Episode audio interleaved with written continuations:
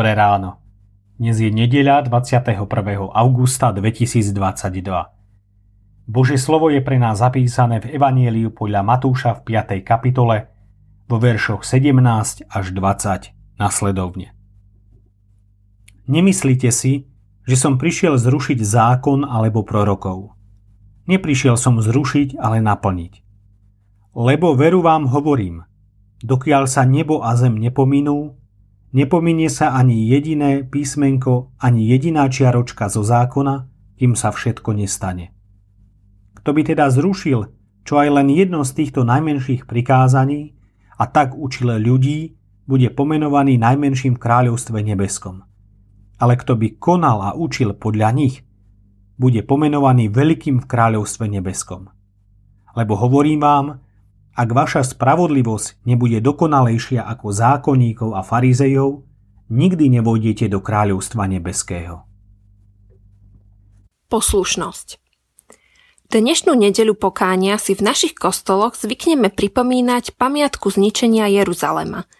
Jedným z hlavných dôvodov, prečo k tejto udalosti došlo, bola neposlušnosť izraelského národa.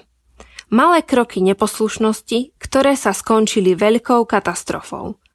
Na dôsledky neposlušnosti nás upozorňuje aj dnešný biblický text. Neakceptovať Boží zákon, vysvetľovať si ho po svojom, trochu si Božie slovo prikrášľovať, niečo z neho nespomenúť, alebo k nemu máličko pridať. To sú drobné čriepky neposlušnosti, ktoré sami o sebe sa nám nemusia zdať až také závažné, no ak si ich vo svojom živote nevšimneme, alebo ich budeme vnímať ako nepodstatné, nehodné pokánia, ľahko sa môže stať, že nás privedú do nešťastia. K odsudzeniu sa Bohu, do stavu, o ktorom písmo hovorí, nikdy nevojdete do kráľovstva Božieho.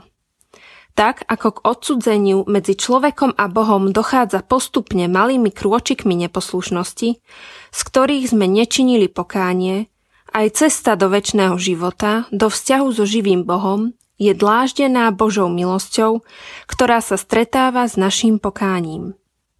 Toto je cesta, po ktorej chcem ako Božie dieťa kráčať, nie len dnešný, ale každý jeden deň. Cesta poslušnosti Božiemu slovu, ktoré sa zjavilo v osobe Božieho Syna. A preto nemôže byť to slovo nikdy zrušené.